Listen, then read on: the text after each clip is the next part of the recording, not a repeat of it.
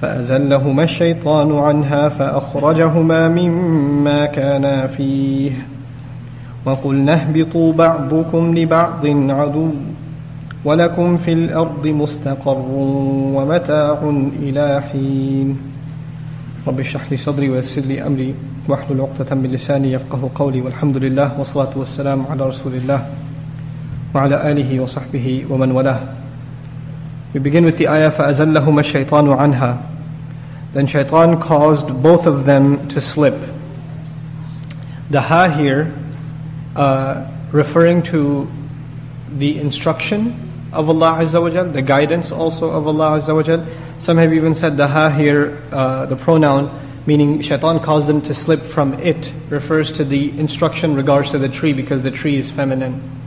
Anyhow, فَتَكُونَ مِنَ الظَّالِمِينَ uh, Actually, no. Uh, فَأَخْرَجَهُمَا Then he expelled both of them. Meaning Allah Azza wa Jal expelled both of them. Some ulama have even commented that shaitan caused both of them to be expelled. But the majority opinion is that it's uh, akhraja can refer to Allah Azza wa Jal. The only reason the other opinion even exists is because there's proximity. There's azalla, he caused them to slip, and the same ayah akhraja, he got them expelled. So you could put that on Iblis as well. فأخرجهما مما كان فيه in what they used to be in. وَقُلْ نَهْبِطُوا بَعْضُكُمْ لِبَعْضٍ عَدُوٍ Now, you know, this is one of the things you should appreciate about Qur'an. Allah is very brief in some places, and then He takes that very brief statement and explains it in great detail in some other place. Which is why it's impossible for somebody to study only one part of Qur'an and not take the rest of Qur'an.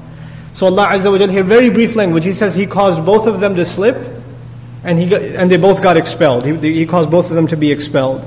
In Surah Al-A'raf, we'll get long, explicit detail, how did He cause them to slip? How did they slip?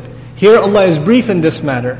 So in each surah you will find sometimes Allah explains something more and something less. And in the other place, the other parts are brief and some other parts are more detailed. But the question is, why is there more detail about some aspects here, and why is there more brief discussion over there? Every surah has a central message and a central set of lessons, and the, the, the parts of the story that have to do with that surah are more given more detail. And the parts that have less to do with that surah are mentioned in brief. So in Surah Al-A'raf, we'll find more details about how they slipped. But here it's very brief mention. فَأَزَلَّهُمَا الشَّيْطَانُ عَنْهَا فَأَخْرَجَهُمَا مِمَّا كَانَ فِيهِ I'll, I'll repeat something I said yesterday. Here Allah Azza wa Jal makes sure we understand the waswasa of shaitan, the victim of it was both of our parents. It wasn't just Eve, it wasn't Hawa, salamun alayha. It was both of them, huma. Unlike the Christian belief that it's Eve, that is the root of all evil. Right? And then they blame her for uh, the, the mishappenings in paradise. Anyhow, now, when they did eat from the tree, and it caused them to be expelled from paradise, the words of Allah are ihbitu. قُلْ نَهْبِ وَقُلْ نَهْبِطُ We said descend. But the, when you say to, in Arabic, when you tell two people to descend, you say ihbita. You say a at the end. But the ayah says ihbitu. It's plural. And from this we derive that even Iblis is being addressed. Who was sent to earth among those who were sent to earth is our, our father, our mother, alayhi salam, and also Iblis la'anahullah. And then we find li ba'din adu. Uh, some of you or some one group will be enemy to the other group. That's how ba'd is implied here. One group will be enemy to the other. So there are three kinds of animosity now. There's men that will have animosity towards women, women animosity towards men, and Iblis animosity towards men, and Iblis animosity towards women. There's three kinds of animosity going on. And the main animosity will, will be between man and woman that is fueled by Iblis himself. And this, in, in, in, in more modern terms, we call this the social problem. The balance in society between the role of men and the role of women is studied in sociology, right? And if you, and to this day, we haven't found a balance between these two things. On the one hand, you have male chauvinism, and on the other hand, you have extreme radical feminism. You've got these extremes. One side says men deserve everything, women deserve nothing. The other comes to the opposite extreme and says women deserve everything, men deserve nothing.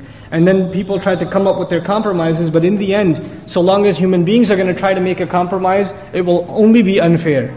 And the only one who can balance the two sides is Allah Azza wa Jalla and His guidance. So you have بَعْضُكُمْ لِبَعْضٍ عَدُوٍ وَلَكُمْ فِي الْأَرْضِ مُسْتَقَرٌ And in the earth there will be a temporary place of rest for you. There's, there's muqam and mustaqar. Mustaqar is a place you take tranquility in and you find stop in and you find coolness in for a limited period of time. So Allah says the, the station of the earth is going to be temporary. وَمَتَاعٌ إِلَى And utilities until a given time. The very powerful word Allah used for dunya here, mata'. Mata'. Mata' in Arabic means a, a, a tool, like a shovel, or like a brush, or a scrape, or a sponge in a kitchen. Things you use. But mata' by definition is something you use, but you don't enjoy. It's not something meant to be enjoyed, it's something meant to be used. I don't think anybody enjoys a shovel, unless they're really into digging or something. They don't, it's not a normal thing to enjoy. They don't, nobody enjoys, you know, things like a, a screwdriver or things like that, tools. You know, Al-Asma'i rahimahullah wanted to do research on this one word, mata' because it's used so many times in Qur'an. And the way he used to do research, he used to go to the Arab Bedouin deserts to try to find people that are using that word without asking them. So he wanted to see the word being used in its natural context.